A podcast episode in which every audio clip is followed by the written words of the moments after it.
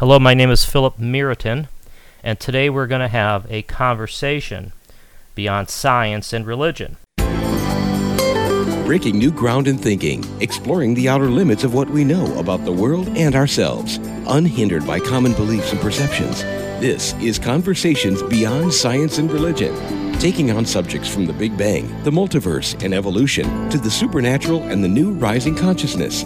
This is where scientists, philosophers, New Agers, and spiritualists come together to discuss where this world may be heading. Now, here's your host, lawyer, philosopher, and the author of The Heaven at the End of Science, Philip Meriton. Now, in this show, we're going to tackle one of our modern era's most intriguing concepts, and that is something called the new spirituality. Now, many of us have come across this term because it's been made popular by a number of best-selling authors such as Neale Donald Walsch with with his Conversations with God books, uh, Eckhart Tolle, and even Deepak Chopra, and many many others have used the term. It's a term like the term New Age that has a nice feel to it, but is hard to define. But what is exciting, at least to me, about n- the new spirituality is that the term does in fact describe a real down to earth, guide your life change occurring in this world. These are not just marketing slogans, but a term which, perhaps better than any others, describes a change happening in the inner sanctum of our beings. So today's show is entitled The Power of the New Spirituality. And to talk about this topic, I'm extremely pleased to have as a guest one of the world's leading authorities on the topic. And that's William Bloom, who is joining us today from the United Kingdom. Now, Mr. Bloom is a modern Western mystic and Britain's leading and most experienced mind body teacher. He's the founder of Spiritual Companions and co founded and directed the famous Alternatives program of St. James Church, Piccadilly, London. For 30 years, he was a senior faculty member of Europe's leading green and spiritual community, the Findhorn Foundation. He's the author of many books, including the influential The Endorphin Effect, Psychic Protection, and most recently, The Power of the New Spirituality.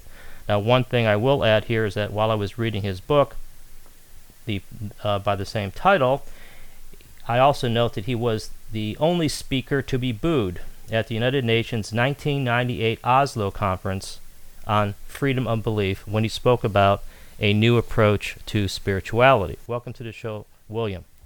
Thank you, Philip. Well, thank you for joining us uh, from from uh, the United Kingdom today, and I thought that we could try to press the envelope here and try to explain to the listeners some of some of the features of this thing called the new spirituality. And I think to set the table here, it's it's important to start off with the question of what is spirituality to begin with. And I'd like you to, to take a shot at that. I know that you teach classes on this topic, and so so I, I would think that you have uh, from your students and over the years come to some kind of definition of what spirituality is. So why don't you give that a shot?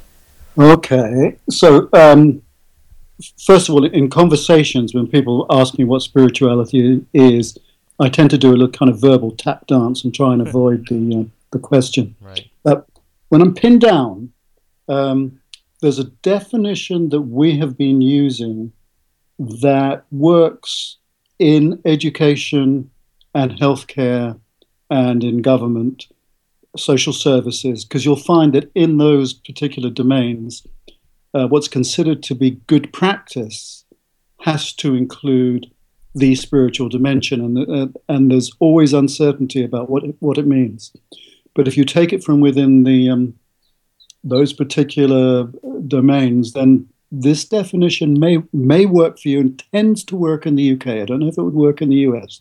And the definition is spirituality is everybody's natural connection with the wonder and energy of life Yeah, and the instinct to explore it. Yeah, I think that's a great that's a great definition, mm. and I th- and what makes it really, I think, powerful to me, is that it's neutral, and it's universal, and I think that that's something that is it's hard to debate the the the point that spirituality is universal. I mean, would you agree with that? I mean, it's everybody has their own way of interpreting the concept or or or um, following it or or experiencing it. it. But it seems to me that spirituality is a universal feeling. Yes, and, and if and if we use a definition as modern and as wide as that, then we can also pull on board the atheists. Right. Because, for example, Richard Dawkins would, would, is continuously saying, look, the universe is wonderful, nature is wonderful. Just stop making up all these banal stories about how it came into being and what its purpose is. You know, the reality is it's it's wonderful and gorgeous. And that kind of statement, albeit from an atheist, is very reflective of what the mystics of all ages have said. It's wonderful, it's beautiful, and it is mysterious. The mystics never claimed to understand its beginning or its purpose. So if we keep the um, definitions real, with, without overlaying them with any mythology that pretends to understand some of the stuff we simply can't understand, then we're beginning to get somewhere. Well, I, th- I think that that is a important observation because when I read people like Richard Dawkins and even Stephen Hawking and the whole atheist crowd, I, I really, my question for them would be I understand that you do not believe in the God of the Bible or the God of the Koran, but does that mean that you do not believe in spirituality or in oneness or in nature?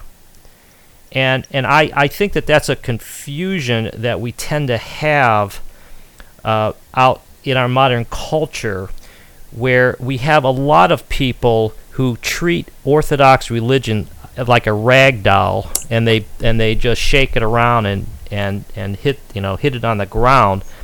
But when you get to the more important question, which is which is therefore is there nothing inspiring about the world we live in? That to me is a much more difficult question. I, I had on the show a couple weeks ago Dr. Robert Rose, who is a professed atheist, and I asked him that question. I asked him whether being an atheist also ruled out any belief in the oneness of of spirit or the oneness of the world, and he and he backed he backed away on that question because I think you're exactly right. That is that's where the mystery is. Yeah, but of course, I mean, I think the problem with Richard Dawkins and co is they're rude and confrontational. But that's precisely the same as fundamentalists on either side. But they've they've stolen the argument. And what we need to do is to reassert that there is a middle ground, and there always was a middle ground, which is not fundamentalist, which was, does not believe in sacred texts word by word, that this is how it all happened, what creation was, and all the rest of it. Because, quite frankly, that stuff is banal and it is shallow and it is just human beings' inability to face the unknown that make, the, the, makes them make up these stories.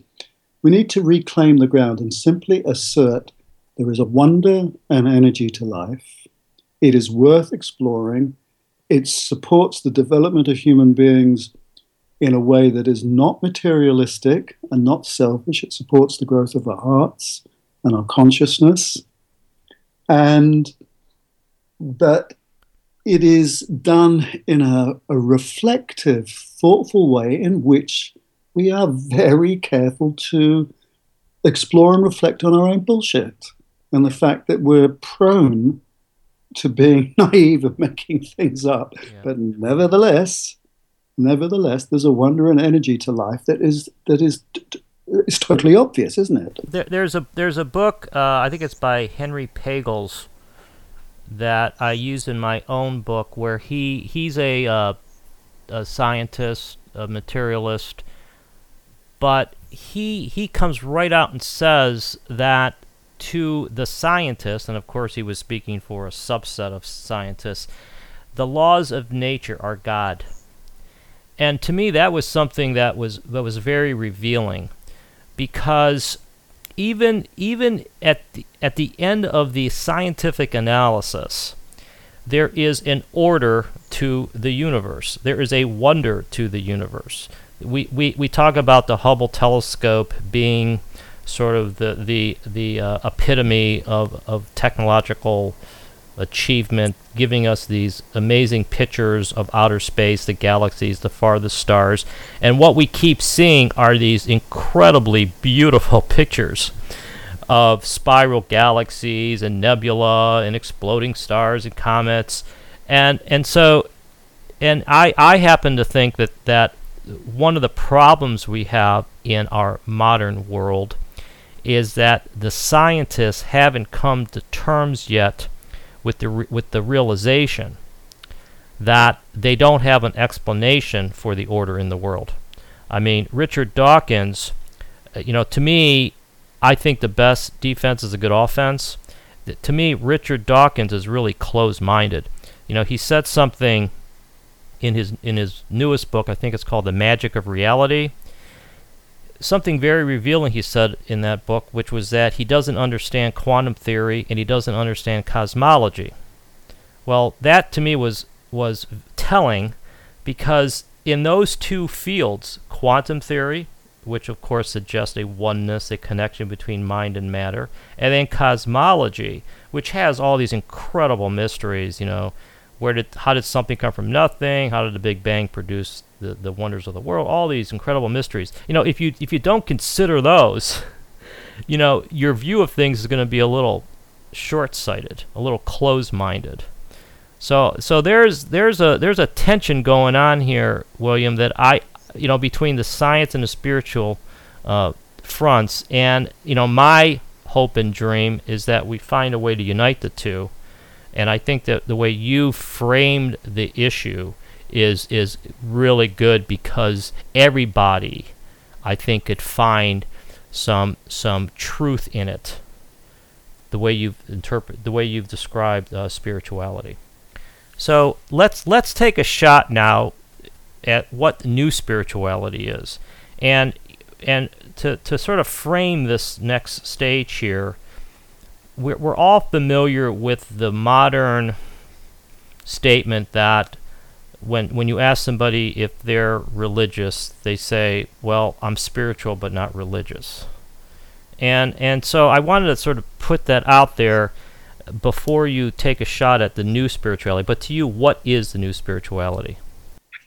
Number one, it, it's not religious. If if we define religion as a particular faith community with a particular set of beliefs and particular ways of worshipping.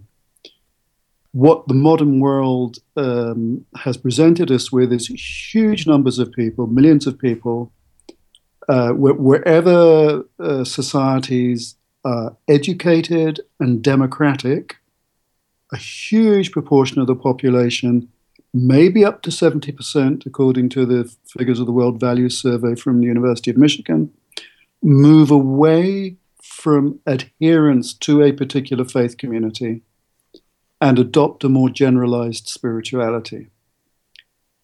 By generalized spirituality, we mean that people know that there is something wonderful and magical about life, and there's an acceptance that there are, there are many ways of exploring it, that there's a diversity of choice. Put, put rudely, when it's the smorgasbord, it's the supermarket approach to spirituality. Put maturely, it's the option that adults have now to survey many different ways of exploring spirituality and choose the ones that suit them best according to where a person is at that particular stage in their life. And it's not a dumbing down or a shallowing of spirituality. It's actually the, at its best, it empowers and enables autonomous, mature independent human beings. So, so that's the first thing. There's there's a huge diversity available now, and mature independent human beings are taking advantage of it. Well, one of the things that I think could be um, questioned about the way you frame that is the concept of relativism is which which to me would mean that what's what's right for me is is true and and there is no unifying sort of um, under undertone or or connection between between different people's perspective of spirituality. In other words, we all have our way of getting there, sort of like uh, William James, The Varieties of Religious ex- Experiences, where what's true for Tom, Dick, and Harry is good for them, but it may not be true for somebody else. I mean, how do you how do you respond to a criticism that that that there's a bit of relativism creeping into this? That's a that's a really great question. Um, crucially, for people who come out of a faith community, the relativism looks dangerous in the field of ethics and morality. And at its worst, in the New Age movement, there are uh, idiots who suggest that, for example, in a completely amoral way, that people create their own realities to, to such an extent that um, the Jews in Auschwitz asked for it, created their own reality, or the children who are dying in the Sudan asked for it. There's, there's a lack of morality there. It does indeed come out of a relativism, and there's a lack of compassion and care. At its best, in, in, in the world of, of, ethics and values, I, th- I think the new spirituality is tremendously powerful. It absolutely supports the core ethics of all the world's major religions do not kill, do not harm, be compassionate, be generous, be charitable.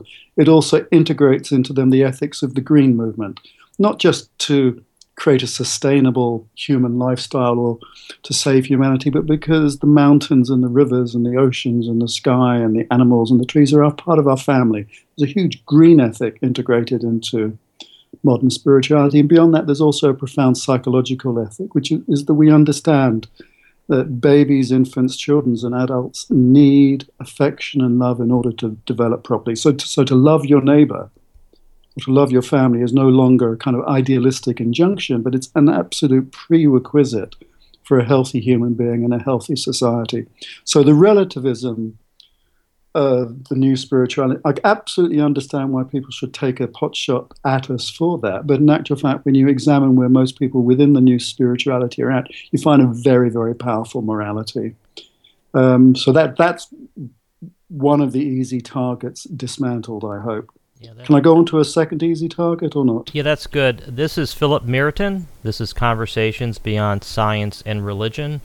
We're talking with William Bloom, a leader in the new spirituality field, joining us today from the UK, author of the recent book, The Power of the New Spirituality.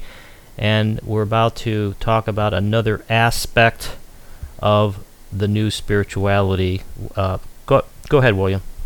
But what I was going to say, another easy target, because you asked the question about the relativism of the new spirituality, i.e., each individual can make it up for themselves, and therefore, because of that, there's no no depth or tradition or morality in it, or practice or deep practice. Now, the reality is, what one of the, th- the other things the new spirituality does, it's it's identified the core practices that you will find at the heart of all spiritual traditions and their approaches. So, so for example, it doesn't matter whether you're a Kabbalist or a yogi or a Catholic celebrant or uh, a Sunni uh, on, an, on a pilgrimage to Mecca um, or a shamanic type from Central Africa. When people seek to connect more fully with spirit, i.e., I, to have a fuller experience of the wonder and energy, there are certain elements that all people do. They include relaxing down into your body, becoming mindful of the situation, uh, centering in a grounded and calm way, and opening oneself, yielding, becoming empty, surrendering to the experience. Now, those are common strategies which are not the lowest common denominator of spiritual practice, but the highest common factor. And the fantastic mixture of, of, of body oriented therapies, movement, dance, yoga, uh, Tai Chi, martial arts, um, all that stuff mixed in with meditation, psychology, they're all helping us, in actual fact, to develop those particular skills. And far from it being individualistic and therefore completely relativistic, there is a common understanding in spiritual teachers today from all traditions that their students, regardless of what particular tradition they're rooted in, need these common skills of being able to be centered, mindful, relaxed in the face of spirit, surrendering to it, and so on. So the again, that's the second big target of relativism, and, and it falls down. Well, I I think that the it's easy to take pot shots at anything. I mean, one of the one of the features of our society today, and we both live in democracies, is freedom of speech. And there seems like there is a forum for anybody between Twitter, Facebook, blogging, the mass media. I mean, if you have an opinion, there is a place where you could voice it. And of course, in democracy, just like in science and in logic and in law, you you have and in philosophy, you hope that the best opinion prevails in the end. And so it's not un- unusual to me that people take pot shots at, at, at the new spirituality or the new age for that matter. But I, I think that there is a commonality or a common theme to spirituality. And I think it all begins with you know what Aldous Huxley said about the perennial philosophy that that the the core belief is that is that there is a unity it's sort of I mean the way I look at it is that we would be drops in an ocean. The drops don't realize that they're part of the ocean, and so, and and over time they realize that they are, and but they all have their own way of getting there, of of realizing it, and and so that is why I think, and I've seen this before, and I and I saw this in your book. The only way, in my opinion, that the new spirituality is going to survive, endure, is if it, if its teachings are consistent with the historical spiritual traditions.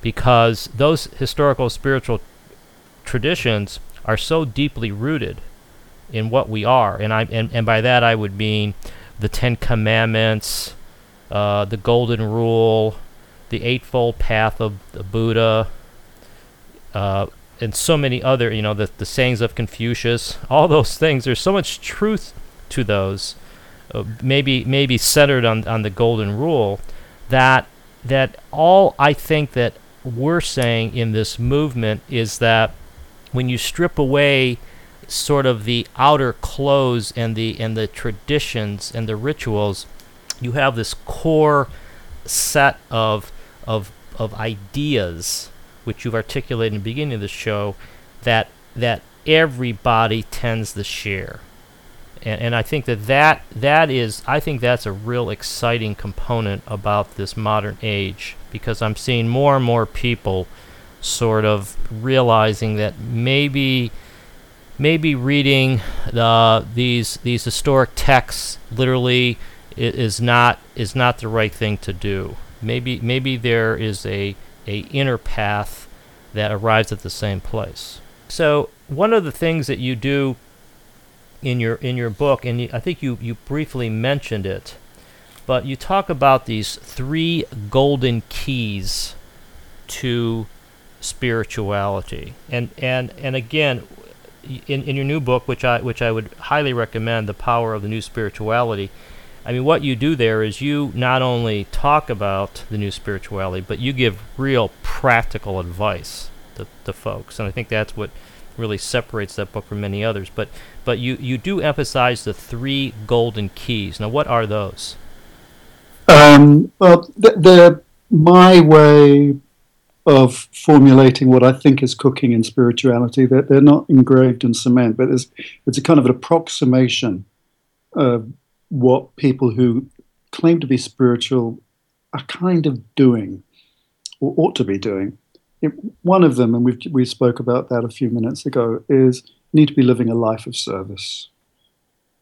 Ethics, being being aligned with the flow and the movement of all that's good in the universe, and having that emerge through one's own life at, at home, with neighbors, at work. Ethic, live a life that's of service. Guide your life so that your livelihood is does good and doesn't do harm. The second element, which I think is actually at the very core of spirituality, is are, you connected with the wonder and energy of life?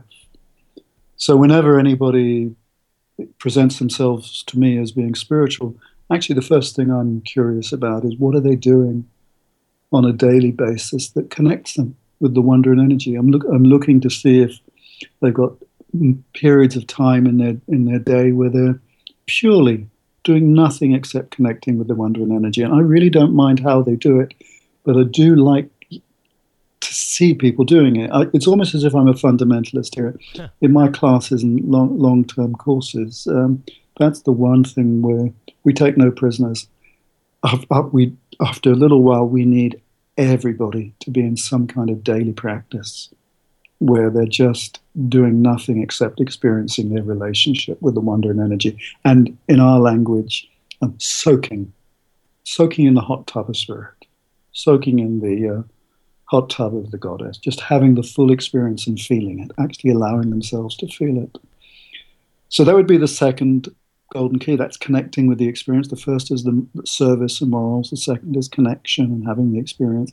And the third is, is reflection and that is developing that part of your psyche, mind, consciousness that's able to, with compassion and some good humor, step back from who you are and watch what's cooking in your life and manage it and reflect on it, unpack it, explore it, make some decisions about how to move forward.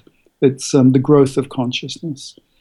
Um, it's interesting, for instance, if one uses a reflective mind, then, for example, I would even question a statement like the unity of all life, the oneness of all life, because what I would actually notice in my reflective mind is okay, when I'm in a certain mood, when I'm in my samadhi, when I'm meditating, it feels like everything's connected.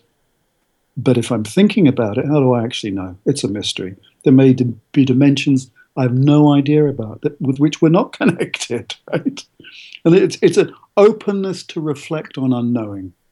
Uh, one, one, one of the core tenets we have in our, our classes is you have to be un, you have to be very very comfortable with unknowing sometimes too, because that's the only guarantee of uh, creative freedom in your consciousness. And the moment people get caught up in a a, a particular belief and, and you know, Philip, I, I, you know, if, if we're having a challenging conversation, I'd love to challenge your, your, your, your assertion that everything is unified and connected, right? Because maybe it isn't. Maybe, well, maybe it isn't, you know? You know, well, maybe it's just our experience. Well, but, but, but, but let me just, my point is not that I'm right or you're wrong. My point is that in a healthy spiritual community, we're free to have a, a, a relaxed and wise conversation at this level of reflectivity. Yeah, I think that that's one of the differences between science and religion, and also to a, a, similar extent science and spirituality. And I think this is this is one of the problems that we're having right now in the debate, and that is science will say that that it is a a truth seeking enterprise where hypotheses undergo this testing, measurement, challenge, and the best theory survives, sort of sort of like a natural selection of ideas. In spirituality, and more so in, in organized religion, we have this this uh, attitude where we respect but don't question other people's beliefs and and that that sort of there's this tension here and I think this this is something that Dawkins picks up on and, and that and that crowd where where people are set in their ways with their with their beliefs and I, I raise this because this question about unknowing, I completely agree that there is a mystery to the universe, and I don't think anybody would disagree with that. Uh, even the hardcore uh, materialistic science scientists uh, would concede that they don't know anything, but I or everything. But I do think that even in spirituality, it's our task, our challenge to know as much as we can, to not to accept the unknowing, but to advance the ball and to and to shrink what we don't know. Now, having said that, I want to make myself clear. I, I, I am a firm believer that we'll never know everything. but I don't think we should give up. sure either. about that. I, I don't think we should give up either. No, oh, sure. So But you know, it's it's it's the Russian doll of all questions, isn't it? It's like who created it, or who created it that created it, and then who created that which created that which created it. It's like th- th- th- there's certain levels of origin that you know, as, as the great mystics have always said, unknowable, completely unknowable, right. absolutely and completely unknowable. Right? Right. right. Our consciousness can't go there, Right. and it's that level of mystery that I'm I like a lot. Right, and there it, it's really amazing that so many spiritualists, philosophers, and scientists come to that point. And I, I always think back about Aristotle, uh, who who went down this path and came up with the concept of a prime mover. You know, what ultimately creates the world? Well, something that has to have the ability to move things, to generate energy, to to uh, create a universe, but is but itself is uncreated, and he called it the prime mover. And there's it's it's very similar to to the the unknowable God in the Upanishads, and I th- I think it's it's similar to the Big Bang theory, frankly, because nobody really explains where that thing came from. And and so there is that underlying mystery. It's called by different names.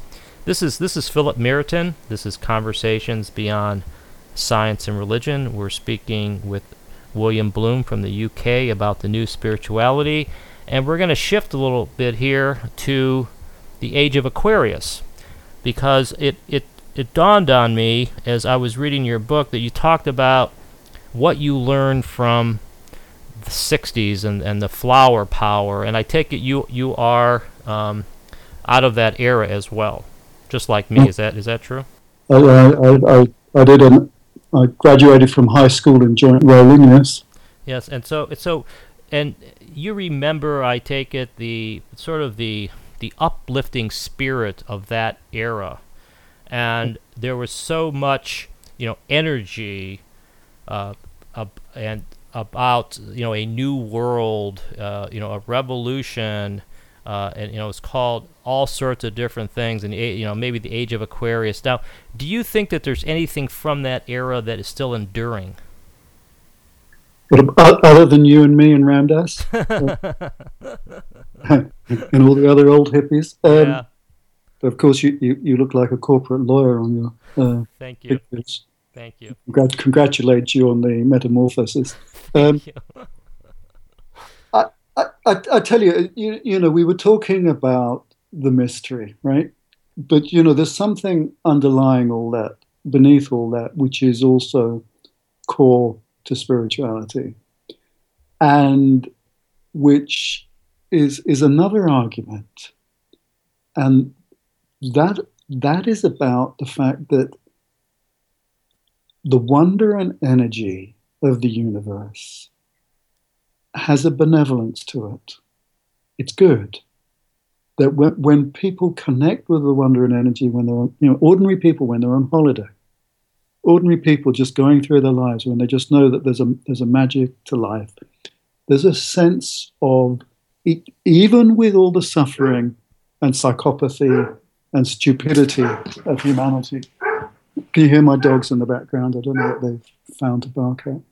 Even with all the terrible behavior and suffering of humanity, nevertheless, there is something loving and beautiful and wonderful about life. Now, that's a separate argument, isn't it? Yeah. From mystery and origins, and it's it's an experiential knowing. In the '60s, as we seem to dismantle all the uh, rigid straitjacket stuff of sexism and ageism and lots of stereotypes got broken down. It, it went hand in hand with many of us having, without doing much spiritual work, having an experience of the fact that the universe is loving, white light experiences of how wonderful and extraordinary life was. And I, I think that's remained with a lot of people. Um, I think that's what's remained in my heart. That uh, in tandem with the mystery, in tandem with me saying, oh, you must get on with your ethics, oh, you must get on with your spiritual practice, oh, you must get on with your reflection, in tandem with all that, and underpinning it all is a sense that the universe is benevolent, filled with, if you like, love. Um, and um, was the 60s an eruption of that? I don't know. Where, where are you at on this? Well, I, I think that the 60s, I think that there was a sort of a mass sort of movement in that that question authority, that question many of the traditional beliefs in politics, religion, race, upbringing, culture, that that was a point of no return.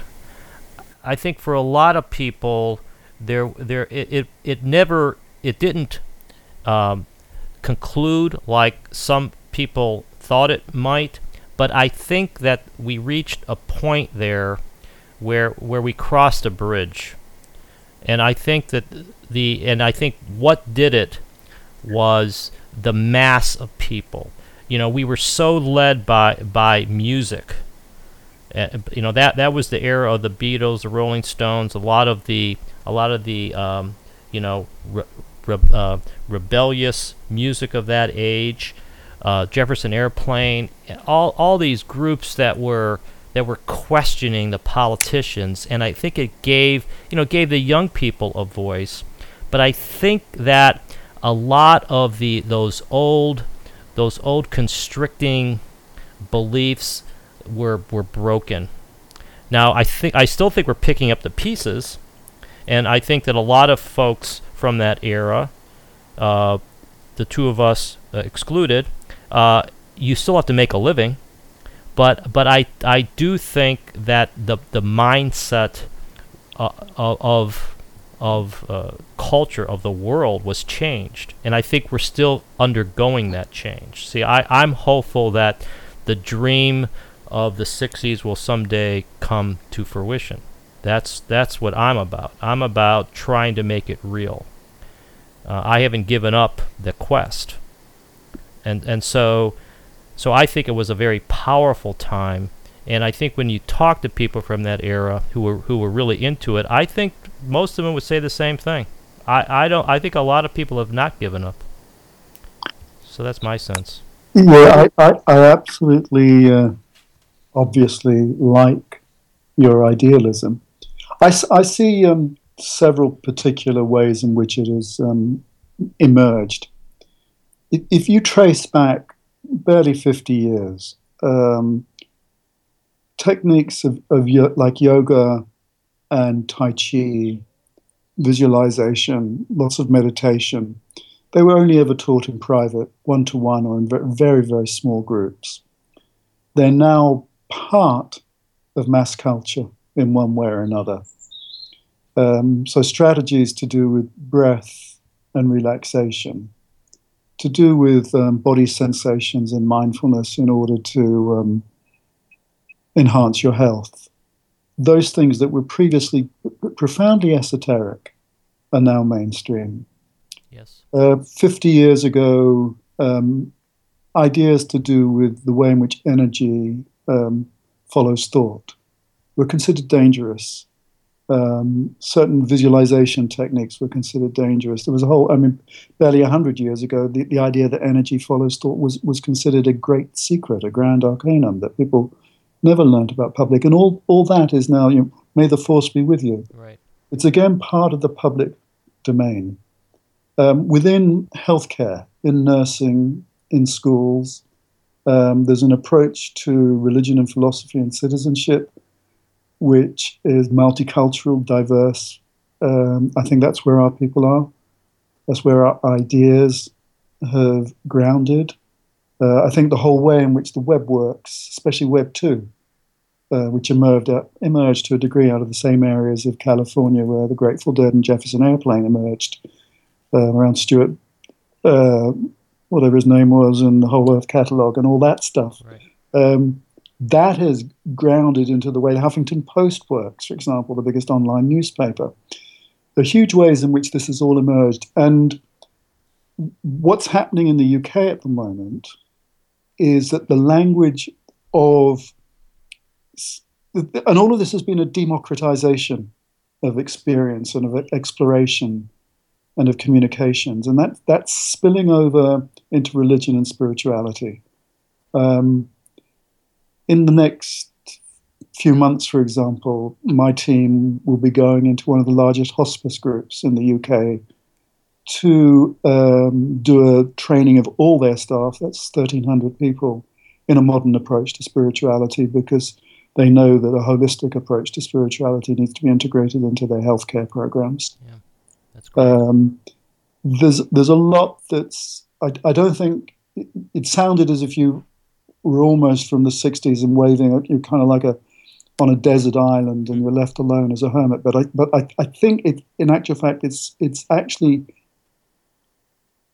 embedding itself quite deeply and generally into culture yeah, and, I, I, I can't agree. I, I, I really agree. I think that's that is the most promising sort of observation about our new age.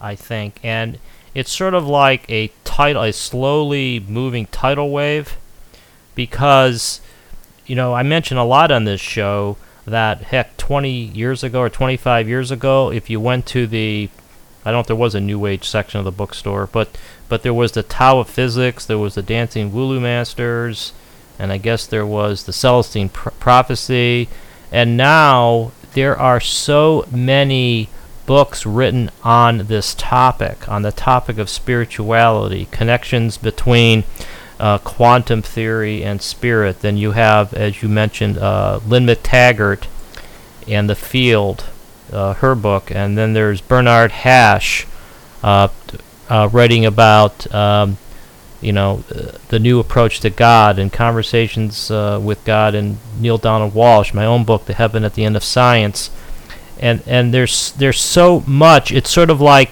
uh, everybody is maybe we're we're tapping something inside of us, but I think we're also tapping sort of this unspoken desire to understand to understand uh, ourselves and our world better.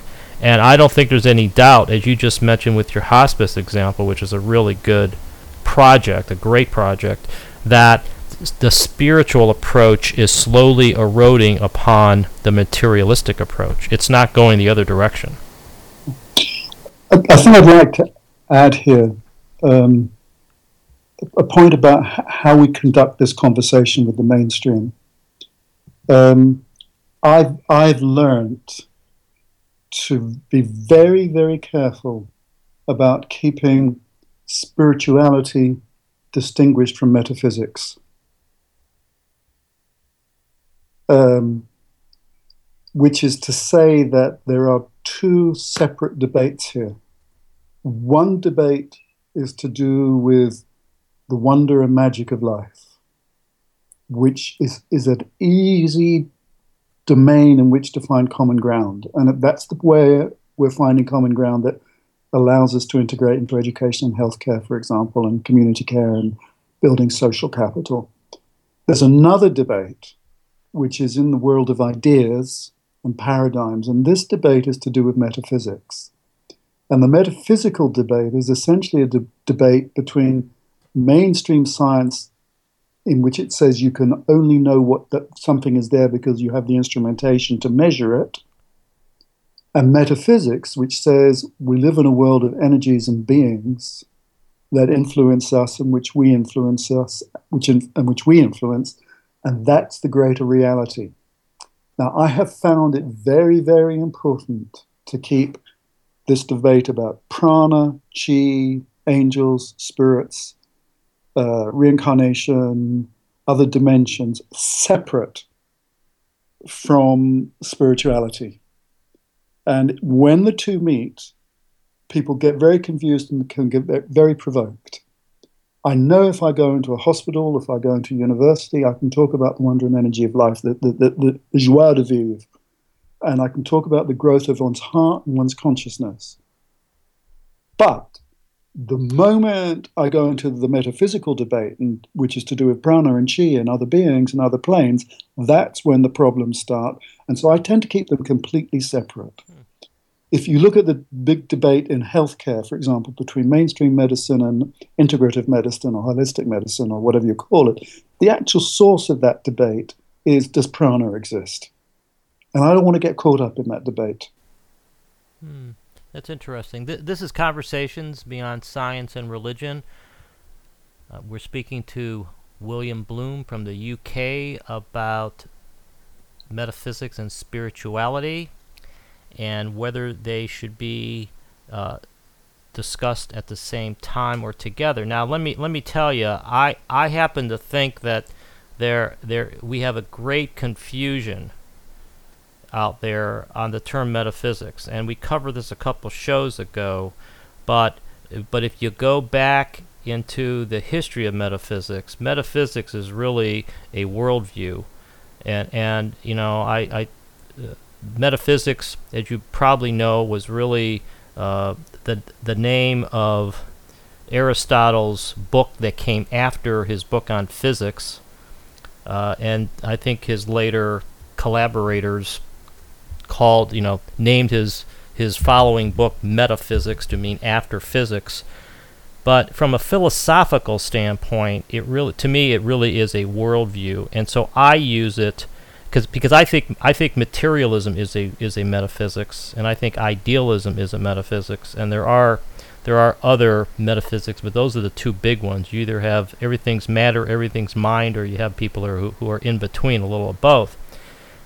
I would agree that we don't need to solve the metaphysical issue to talk about spirituality.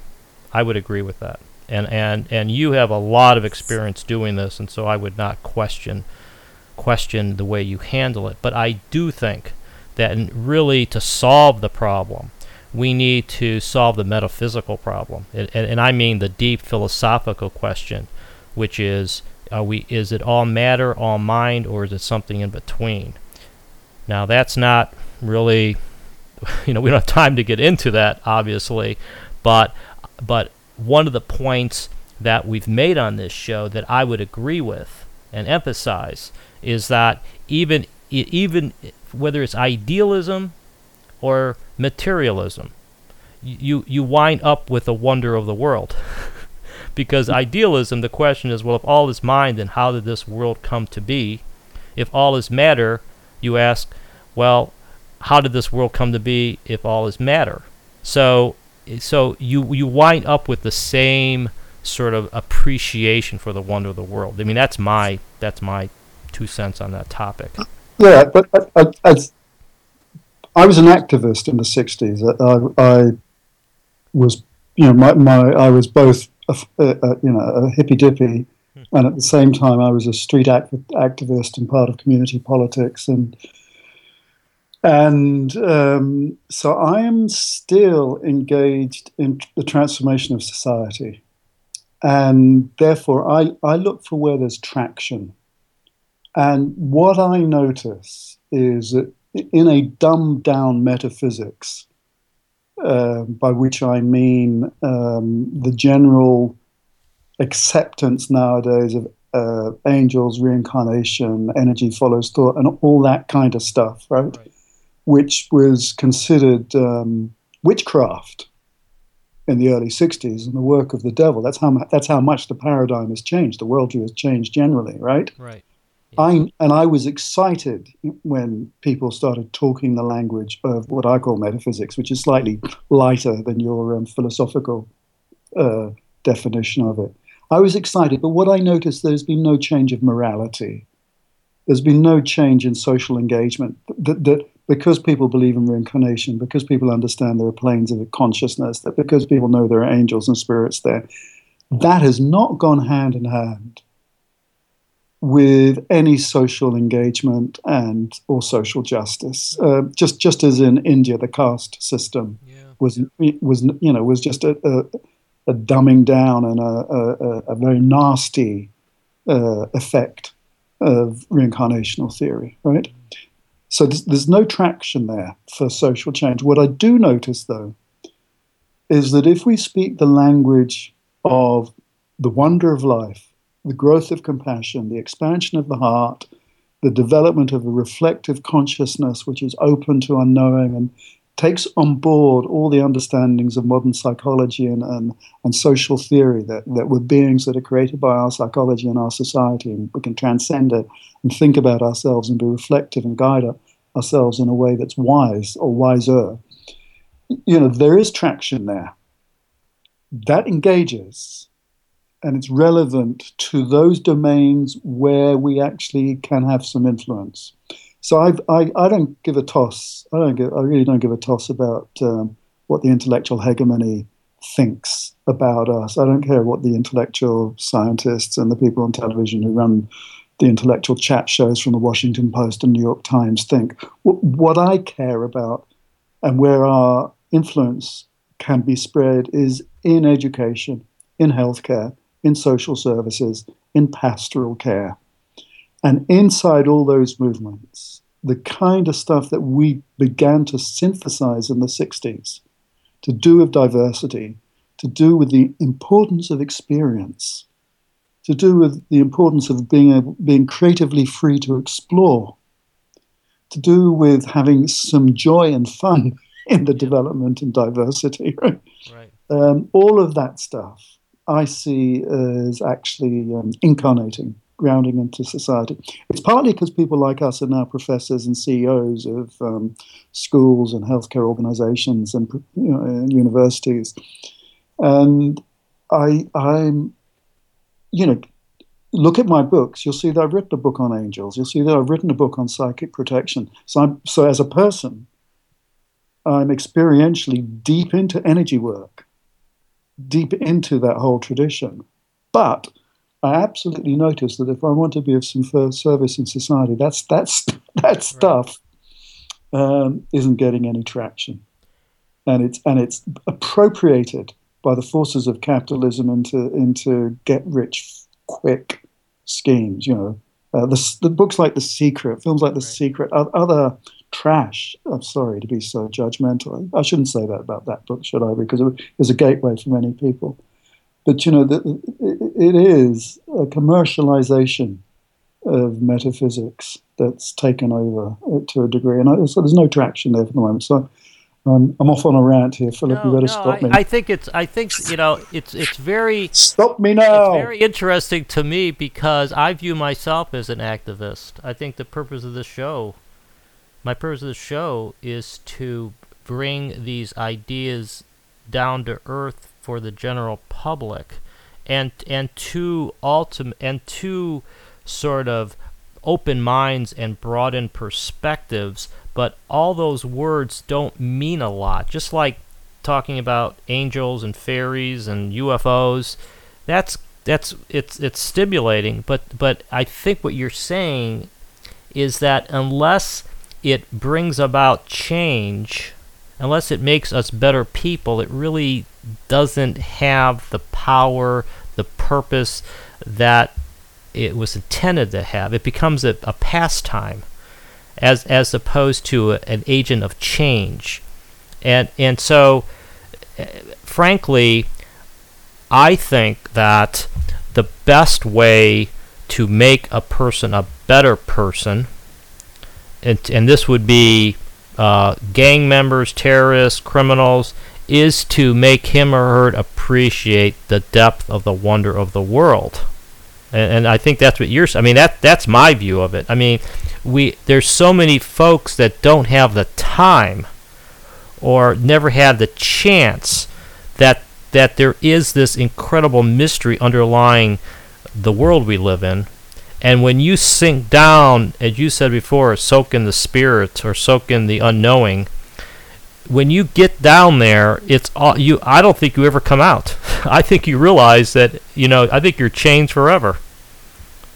Well, I would hope so. So, so I, I think that that I think that is, uh, and and so what you're doing, which is bringing this, you know, to the masses, as a practical, you know, in a practical way with exercises, with finding commonality. I think that that is really, you know, incredibly important. Now, I wanted you to talk a little bit. I think you may have have um, mentioned it already, but in your article in Quest magazine, you have this line that caught my attention, and I think that your the the title of your article is called uh, "What Not Another New Age."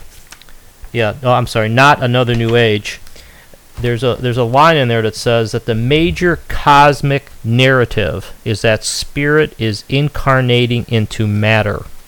Now, can you elaborate upon that a little bit, or or is that exactly what you've been saying? no, I, I be reflective for a moment and realize that I, I, in, in, what I am uh, answering your question, I'm taking myself away from the way I would normally talk in healthcare education. This, these are my personal beliefs that may be wrong, but they make sense to me of how I experience life. The way I and and this this experience and this interpretation comes from the Upanishads and the Secret Doctrine and Alice Bailey and from esoteric Christianity and from Rudolf Steiner. And it simply says if we are all souls in incarnation, then as souls, we are in some way c- connected and involved in a collective endeavor. And that collective endeavor is that we, as a great swarm, great cloud of spirit, are incarnating into Earth in order to bring a particular resonance vibration deep into the material and matter of our physical bodies. And that vibration, that resonance, we tend to call love or benevolence or compassion. So that is the cosmic narrative for human beings that we're monkey apes, creatures, very much of the flesh, very much of our hormones and instinct, yet within us we are fired up by our consciousness, which is our souls, which carries a different vibration seeking to penetrate. So my journey, just as your journey, Philip, and anybody else's journey, is simply one of being able to embed and incarnate love. So, so where do you think this narrative is heading? So, so, mm-hmm. so where where is this narrative heading?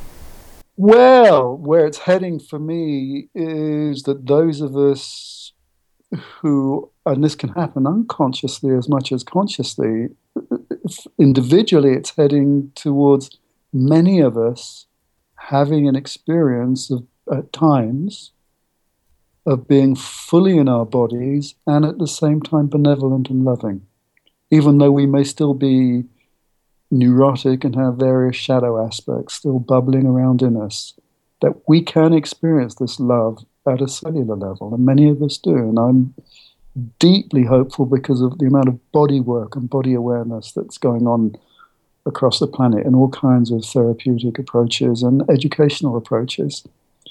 And my experience is that as soon as you have one person in a room whose body is relaxed, uh, grounded in hara, as I say in martial arts, and has a sense of benevolence because the soul is fully incarnate and you're connected with the benevolence that permeates the universe, that that spills over to make other people feel safer. And when we're looking, as you said earlier, at the guys who come out of gangs and everything, what they need in the first place before they're asked to connect with the universe is they need people like us with them who model and demonstrate what that connection is like. And I, I think that at the the end of the, the end of your article, I mean, I think that you, you talked about this topic, and I think that you said it very well which is that you said that imagine a society filled with people who have love anchored and radiating from their bodies and are conscious and awake, and then you say that would be a new age. Yes. And and I th- and I think that that's really where I'd like to conclude here, which which is that all of this talk about the new age and new spirituality uh, on the level I hope that we've addressed today uh, makes it real that this is something that's really occurring out in the world that there aren't uh, that we don't have all the answers but that we have I think more and more people being led by people like William Bloom who are realizing the wonder the energy of the world called by different names but ultimately it's going to have value and impact when it brings about real change and specifically when we start treating each other better. Uh, William, I'd like to thank you for your time. Why don't you quickly mention how folks could find out a little bit more about you and your books? Well, that's that's easy. WilliamBloom.com. William Bloom is one word. WilliamBloom.com. And thank you so much for this very engaging conversation. Well, well, thank you very much. And this is Philip Merton. This is Conversations Beyond Science and Religion. Join us next week when I'll be talking to Joseph Gallagher about Inner Vegas. Thanks for listening. You've been listening to Conversations Beyond Science and Religion with Philip Meriton. To find out more about Philip and his new book, The Heaven at the End of Science, visit heaven